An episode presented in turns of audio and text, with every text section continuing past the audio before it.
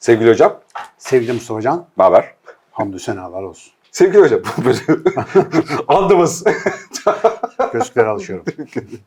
yo, yo, ben yaparken kendimi yakaladım bir şeydi. Hani ilk girişi yaptık, bitirdik andımız şeydi. O giriş ama güzel olmuştu best of videosunda. Evet, evet. giriş problemi. güzel güzel de seçki yapmışlar. Evet. Ozan'a teşekkür Tebrik- ediyorum burada gerçekten. Ozan. Evet. Helal olsun. Gerçekten. Aa ne güzel, iyi, iyi yakalanmış konularmış falan diye de kafamdan geçti. İngiltere'de de olsan. Best of'u az izlediğiniz arkadaşlar bak lütfen birazcık iyi gösterin. Güzel derlenmiş, toplamış. Ozan'ın emeğine yazık. Aa, adam uğraşmış. Geçen Medeniyet Üniversitesi'nde beraber sohbet ediyorken böyle karşıda sağ tarafta gözlüklü bir arkadaşımızın sorduğu bir soruydu bu. Ve bu soru bence sağlam bir soru. Bu dönemde tekrar ele alınması gereken bir şey. Aynı zamanda danışman olarak da benim problemini çektiğim konulardan bir tanesidir fiziken masada. Hem kişisel olarak çektim yani hem bir tarafıyla hem öteki tarafıyla yaşadım. Şimdi anlatacağım. Biz bilgilerle alakalı, bilginin edinimini, nereden aldığımızı, nereye gittiğimizi biliyoruz. Ama fikirlerle alakalı, yaşadığımız kanaatlerimizle alakalı bunları nereden edindiğimizi ve işte kime yönlendirdiğimizi ya da kimden yönlenerek aldığımızı bilmiyoruz. Bunun basit halleri, işte sen soruyorsun buradan yani hangi dine inanıyorsun istiyorsun, nereden biliyorsun sorusu yani hani nereden biliyorsun en doğrusunun o olduğunu, e, en iyisinin o olduğunu sorusunu bazı temel konularla ilgili konuşması mümkün. Ama altta bir sürü kanaatimiz, kabulümüz ya da biçimimiz var. Ve bu fikirler belli aşamada hele de bu dönemde yani çok yüksek bir bilgi akışının içerisinde kaldığımız bir dönem. Yani her tarafımız ekran ve devamlı tüm ekranlarda tonlarca insan abi iki dakika bana baksana bir saniye baksana baksana falan falan falan diye çevremizde dolanıyor ve bize bir şey anlatmaya çalışıyor. Ve biz masaya oturup biriyle konuşurken birinin bir problemine işte atıyorum duygusal ilişkisinde bir sorunu var ya da iş hayatında bir sorunu var. Konuşmaya başladığımızda konuştuğumuz kanaatin ya da konuştuğumuz fikrin bize ait bir şey mi? Yoksa az önce Instagram'da gördüğümüz ya da işte bir ay önce Netflix'te izlediğimiz bir filmin fikri mi olduğunu artık karıştırır hale geldik. Yani bu baya manipülatif bir şey yani. Hani bu, bu fikir gerçekten bana mı ait? Gerçekten hani kişisel olarak kanaat ettim, düşündüm, ezdim. Yani yedim, özümsedim ve bu bir kanaate dönüştü ya da bir fikre dönüştü aşaması gerçekten öznel olarak bende mi yoksa dışarıdan birilerinin organize çalıştığı ki yani birçok blok yapı bu konuyla alakalı organize de çalışıyor gerçekten yani Tabii. E, organize üretilmiş hikayeler işte o hikayelerin uygulamaları vesaire Kanaatler. kanaatler. Bu karmaşanın altından nasıl kalkacağız? Bir kere bana ait fikir ne demek? Onu bir herhalde ameliyat Evet etmek lazım. analizleyelim parçalarda Evet. koparalım. Yani şimdi fikir, Çok zihin- eğlenceli bu arada. zihinde oluşan açıklamalar, yordamlar, yöntemler ya da sonuçlar. Bize ait olan hiçbir şeyin olmadığı bir dünyada yaşadığımızı daha önce konuşmuştuk. Yani hiçbir şeye sahip olamıyorduk bu dünyada. Acaba fikre sahip olabiliyor muyuz ona bakalım. Yani bir kere dili bile başkalarından öğreniyoruz. Kullandığımız kelimeleri, anlamları, onların karşılık geldiği yaşamsal karşılıkları hep başkalarından örnek alarak kesinlikle kendimiz icat etmeden ediniyoruz. Bir kere bu zaten dışarıdan gelen bir şey. Artı o öğrendiğimiz e, dilin anlam kalıpları hem başkalarından öğrendiğimiz hem de öğrenirken çarpıttığımız şeyler. Yani kendi deneyimlerimiz cinsinden de onları böyle bir ağzını burnunu bir tarafa kaydırıyoruz ve kendimizce ona başka bir anlamlar yüklüyoruz. Fakat köken hep dışarıda. Dili böyle öğrendiğimiz gibi adına fikir dediğimiz her şey, kanaat dediğimiz her şey de dışarıda gözlemlediğimiz ya da duyduğumuz bir şeylerden besleniyor. Yıllar önce şeyin arızasını yaşardım. Yani kitapları okuyorum, ulan hiç hatırlayamıyorum kitapları falan diye. Çok ciddi sıkıntısını çekerdim bugün e, bir aralar. Sonra bir Cemil Meriç'in işte galiba bu ülkesini okurken birçok insan sırf hafızası kuvvetli olduğu için orijinal düşünür olamaz diye bir lafını okumuştum. Oh dedim bir rahatladım şöyle. Orada açıklamasında da şey var. İnsan o fikirleri alıp birebir bir kayıt cihazı olmadığı için doğrudan kaydetmez.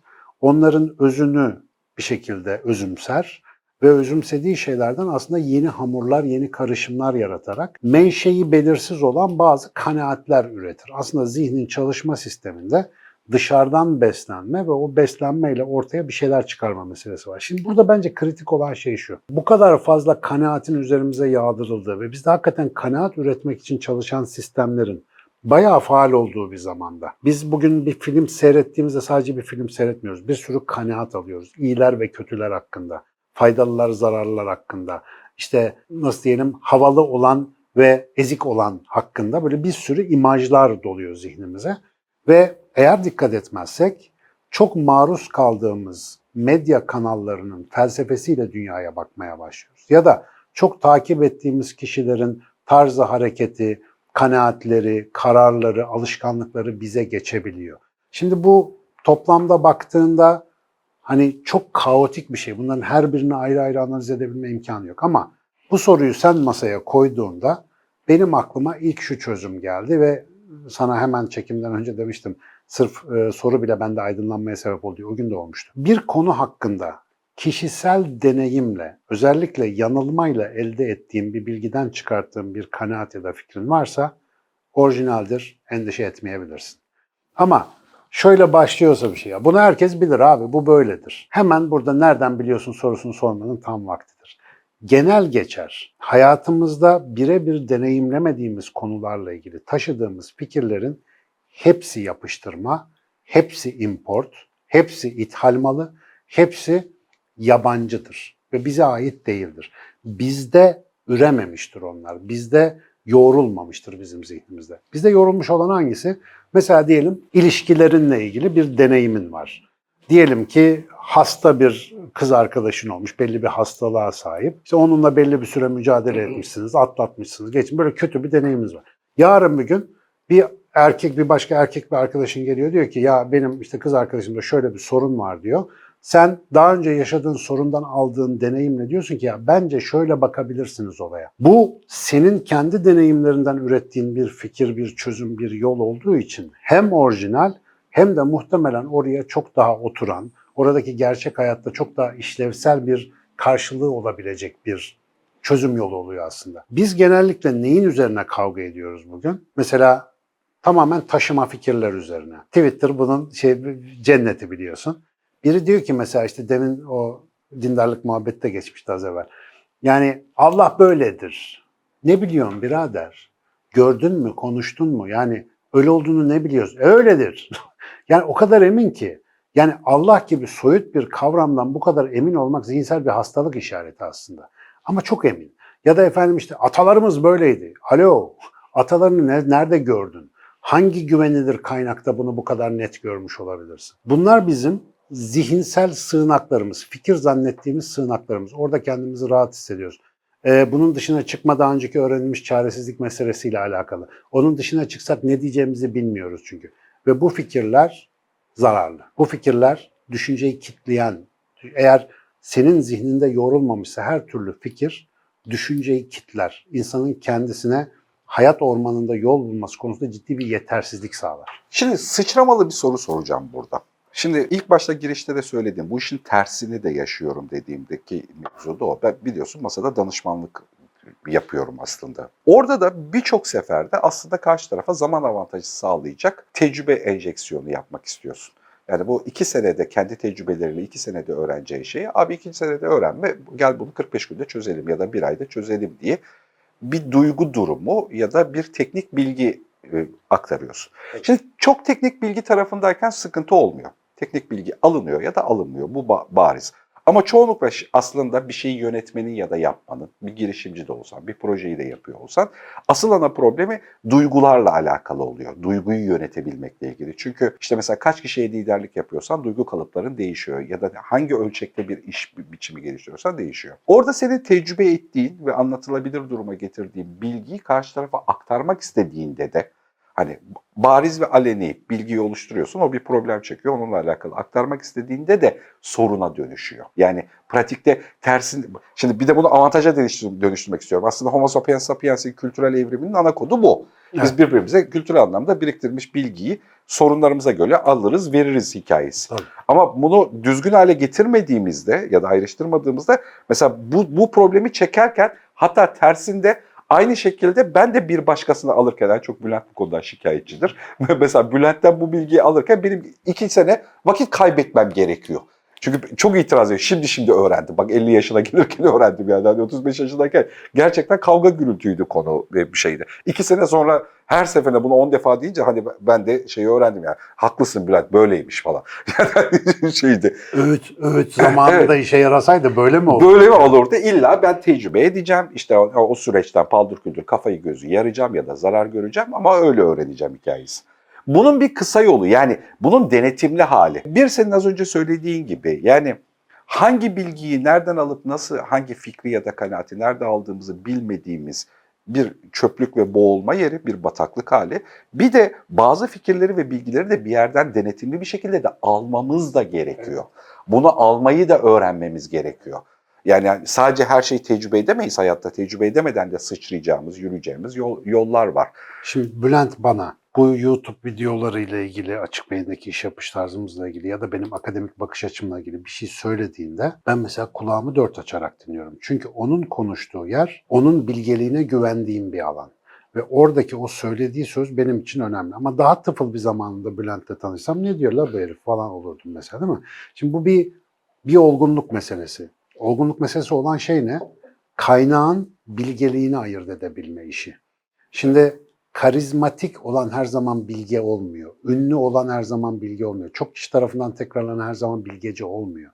Dolayısıyla bunu ayırt edebilmek için de kişisel bir olgunluk düzeyine gelmek lazım. Bu durumda mesela biraz önce dedim ya ithal fikir zararlıdır diye. İthal fikir her koşulda zararlı.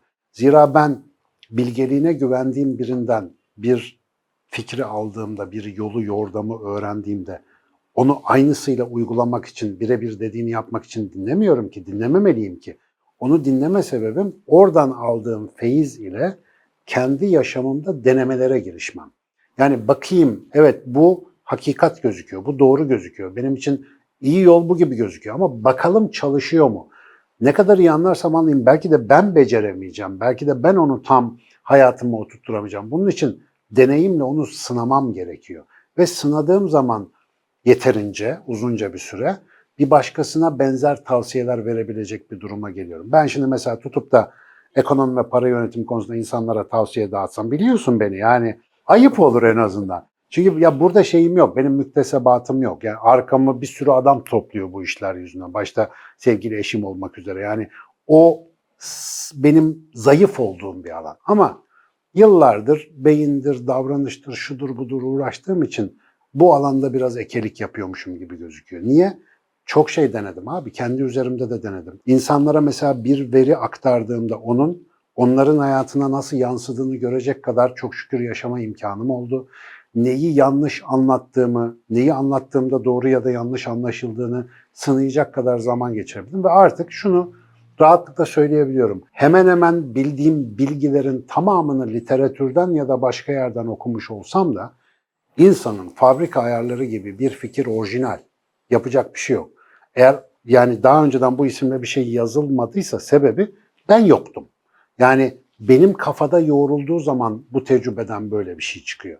Ama tutup da insanın ekonomik ayarları diye bir şey yazarsam kaçın. Kaçın yani. Öyle bir şey, öyle bir kitabı almayın, okumayın, makaleye bile rastlarsanız yolunuzu değiştirin.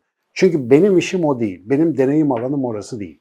Ve işte galiba bu devrin en çok geciktirdiği şey de o bilgeliği ayırt edebilme gustosu. O çok gecikiyor abi. O kadar fazla veri yağıyor ki üstümüze. İşte Nilüfer de biraz önce diyordu onu yapan ben miyim, o mu falan filan. Böyle bir şaşkınlık içerisinde yıllarımız geçiyor. Önceden 30'lu yaşlarında çatır çatır olgunluk düzeyine ulaşması gerekirken insanların hayatlarında biz şimdi 50'ye 60'a kadar falan gayet teenage bir kafayla yaşayabiliyoruz. Çünkü ithal fikirle, Google bilgisiyle günü kurtarmanın çok mümkün olduğu bir zamandayız. Ya bak şu basitlikte örneği desteklemek için söyleyeyim e, söylediğini. Abi tatile gitmem lazım. Şimdi bu duyguyu ben mi hissediyorum? Yoksa mesela tatile gitme enjeksiyonu toplumsal olarak organize mi edildi bana? Sana dedim ya tatile gidince ne yapacağım bilmediğimi fark Ha ettim. yani aynı şekilde yani tatile gidip ben böyle olduğunu zannediyorum. Çünkü hayatıma tatil diye gittiğim eylemleri yüzde seksende böyle oldu. Elin cebinde canı sıkılarak şöyle ürkek ürkek sokakta dolaştığın bir hale gidiyorsun. Evet.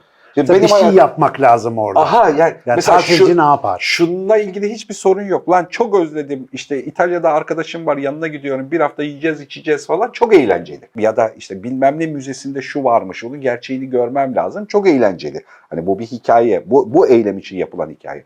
Ama tatile gideyim mesela bu bana dışarıdan yani ekonomik yönetimle dışarıdan öğretilmiş bir şey gibi geliyor. Bu evlerimizi kurarkenki biçimle de alakalı ya aynı Bak, hikaye. Mesela sabah yürüyüş yapmam lazım. Şimdi hep çoğumuzun yapması lazım değil mi bunu? Ben mesela senelerdir bu lazımlık içerisindeyim. Yani lazım ama olmuyor. Mesela son zamanlarda işte o daha önce dediğim ya metroya bineyim bir yere gideyim daha önce görmediğim bir parkı göreyim. Abi burnumun dibindeki Özgürlük Parkı'nı bugün sabah yeni keşfettim. Muhteşem bir yermiş bu arada. Yani Kadıköy'de bilenler bilirler İstanbul'da. Hakikaten içinde gezerken böyle aklım gitti. Şu anda yeni bir mesela deneyimim var bu konuda.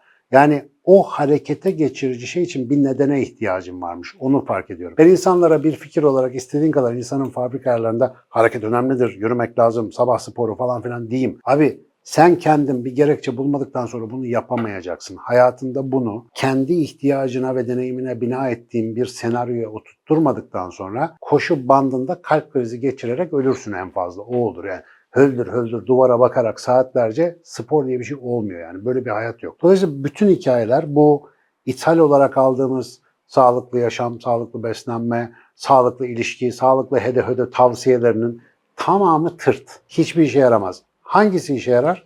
Sana çerçeveyi çizip kendi senaryonu, kendi fikrini, kendi uygulamanı yapmak için sana alan bırakan bir şeyler ki insanın fabrika ayarları öyledir.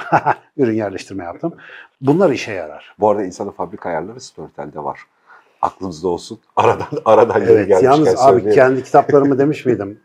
Yani başkası Başkası- okurken dinleyince iyi yazmış lan adam falan oluyorum. Hiç benim yazdığım bir şey gibi gelmiyor ama Yeni Dünyanın Cesur İnsanı da ben seslendiriyorum. Bu arada kaç ay oldu bunu söyleyeli ama arada hasta hasta oldum arkadaşlar. Bir şeyler oldu. Bir, hatta Covid oldum ben bir arada.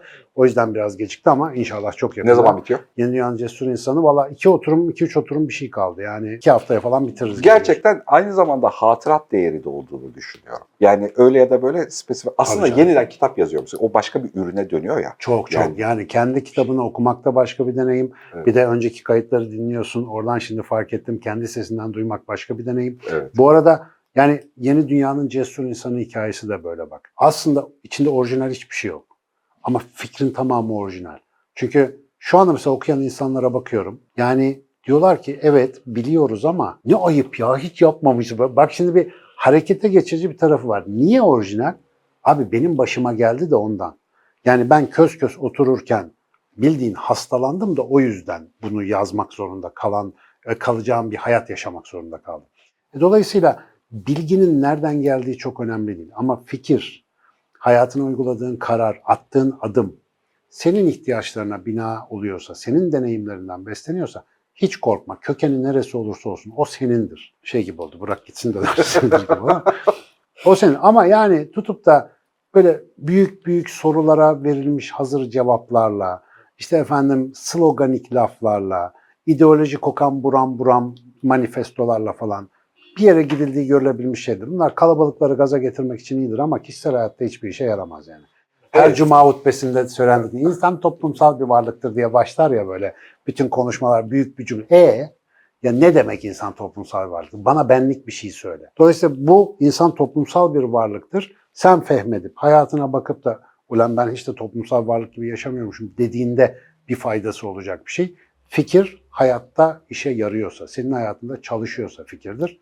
Gerisi Bir de mesela e, şeyi de güzel denetlemek gerekiyor. Bunu çok iyi yaptığını da biliyorum e, arka tarafta. E, bu hani yakın çevrende aynı hafta haftalık ritimleriyle kimlerle görüşüyorsan ister istemez zihnin zihnin öyle bir dengelenmeye varıyor. 5 kişinin Bu- ortalaması. Ha yani illa insan olmak zorunda değil. Her gün gazete okumak için hangi tip medyaya giriyorsan, işte akşamleyin televizyon açıp işte hangi tür medyanın içeriklerine maruz bırakıyorsan kendini farkında olmanın olmadan oranın zihniyle konuşuyorsun. Tabii. Yani çok güzel örneklerinden bir tanesi şu Türk dizisi hikayesinde bende takığım yüksek bir dejenerasyon oluşturduğunu fark ediyorum. Ondan kaynaklı takığım. Yani uluslararası bir medyada da yayınlanmış herhangi yine vasati bir diziyi izliyorsun. Sorunu bir hastane dizisi. Sorunu hastalıklarla çatışma üzerine kurulmuş. İnsan ilişkileri tanıdığımız ve normal insan ilişkileri bildiğimiz şeydi. Çatışması yani savaşım gösterdiğimiz şey ola gelen hastalıklarla alakalı. Onu merak ediyoruz, o hastalığı düşünüyoruz, araştırıyoruz, bulmaya çalışıyoruz falan. Çok eğlenceli. Şimdi aynı formatı bize getiriyorsun ya da işte muadil standartta bir diziyi bize getiriyorsun. Hastalıklar konunun mezesi, biz insanlarla çatışıyoruz. O yalan söylüyor öteki, aldatıyor öteki, bir şey söylüyor, onu gizlemiyor, onu bil- bilmem ne oluyor falan falan. Ve öyle sanki hayatımız, davranışımız riyakarlıkla doluymuş zannediyoruz. Böyle zannedince bu bizim, işte Nilüfer'in söylediği hikaye, bu bizim fikrimiz zannediyoruz. Yani böyle zannediyoruz hayatın kendisini. Abi işte şeyde şimdi Ve bu hayatın gerçeği diye de Tabii. altına çizmeye çalışıyoruz. Yani lan böyle bir gerçeklik yok. Evet, şimdi post gerçek yani hakikatin önemsizleşmesi dediği yalanın devrinen önemli özelliği zaten. Bütün kanaatlerimiz baktığımız yere göre şekilleniyor. Evet. Yani bir doğru referanstan değil. Mesela şimdi göçmen sorunu diye bir şeyden bahsediyor herkes.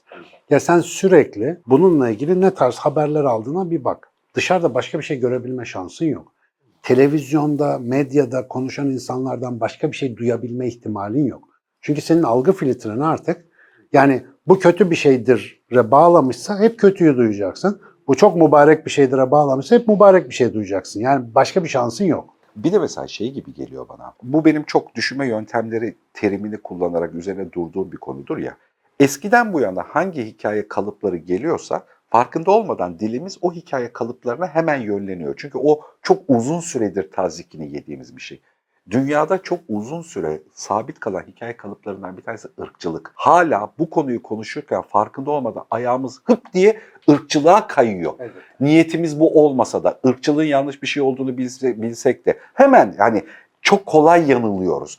Irkçılık olmuyorsa da kültürel seçkincilik diye başka bir kalıba kayıyor. Tabii. Hani hemen hemen dilimiz ya da bunun dışında bir şeyle konuyu çözmek, evet ya da hayır demeden başka bir derece bulup konuşmak acayip zorlaşıyor. Ben bir hata yaptım işte mesela Twitter gibi herkesin konuştuğu bir yerde. Bir akademisyen arkadaşım işte Suriyeli bir ailenin mağduriyetini anlatan bir tweetin altına bizim Türkler daha mağdur falan filan diye yazmasına abi dedim yapmasan yani bu faşizme benziyor falan diye yazdığım için orada büyük bir şey çıktı. Şimdi benim oradaki beklentim bir akademisyenin bu topa böyle girmesinin doğru olmadığını düşündüğüm içindi. Çünkü faşizm evet o değil ama faşizm oradan çıkıyor. Yani benimki daha öncelikli demektir faşizm. Bunun başka bir tarifi yok. Ya önce benimki dediğin anda insanı bir kere bölmüş oluyorsun. Benimki ve öbürü. E bundan sonra işte eldeki imkanlara göre bakacağız artık. Fırında yakmaya kadar. Allah ne verdiyse gider. Tabii.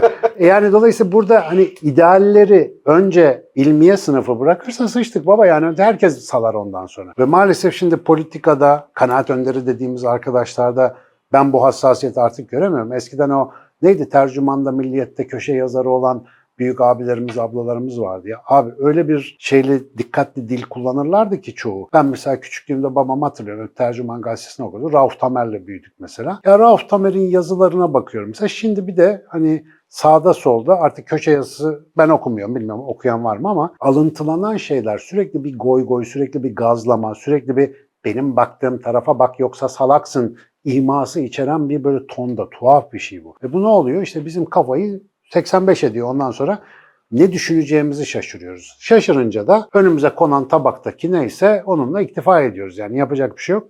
Bu devirde akıntıdan kendini çıkaramayan insan fikrim var diye iddia etmesin. Mümkün değil. Bizim açık beyindeki korunaklı alanda çıkıyor ne fikir çıkıyorsa. Burada oturup işte şu kameraların varlığında Çünkü dahi... hiç kimsenin bir kanaati, hiçbir lojinin akışı Hiç, ya da hiç. baskısı olmadan. Ya böyle bir yerin cennet olduğunu insanlara anlatmanın da çok önemli bir vazife olduğunu düşünüyorum. Bu tantana ve gürültü içerisinde akıl fikir kalmaz adamda yani. Darmadan eder ortalığı. Allah herkesin yardımcısı olsun. Vallahi çok zor bir zaman bu açıdan. Hani gerçekten fikriyle, zihniyle, ruhuyla yaşamak is- isteyen insan için çok zor bir devir. Tek başına kalmak açısından. Ama kendi gibi tipleri bulup da böyle bir halka kurabilirse kendine orada biraz daha rahat edebilme şansı var diye düşünüyorum. Çünkü üretmenin çok zor olduğu bir devir. Ben yine de ben de cümleyi sonlandırayım arka tarafta ama şeyi söylemeden ge- geçmeyelim derim. Elini kaldırıp da kendi idealize ettiği şeyle alakalı birilerini aradığında da çok adam var. Tabii ki. Yani hani kendini koruyabilecek seviyede o kadar da yalnız değiliz. Sadece Tabii ki. Chomsky'nin söylediği gibi herkes kendi evinde kapalı kaldığı sürece komşusunun Hah. başka türlü düşündüğünü zannediyor. Öyle değil aslında. Hay helal olsun. Aslında demeye getirdiğim oydu. Ben ne yaptım? Açık beyni açtığımda gazeteye ilan mı verdim? Sen öyle mi geldin? Ya zaten hep beraber yan yana omuzumuz çarpa çarpa geziyoruz. Önemli olan neyi, neyin ihtiyacında olduğumuzu fark etmek. Yani biz böyle bir şeyin ihtiyacındayız. O ihtiyacı fark ettiğimde zaten otomatikman böyle şeyler kuruluyor. Bak neler oluyor. 160 bölüm küsür yani. Çok teşekkür ederim. Ben teşekkür ederim.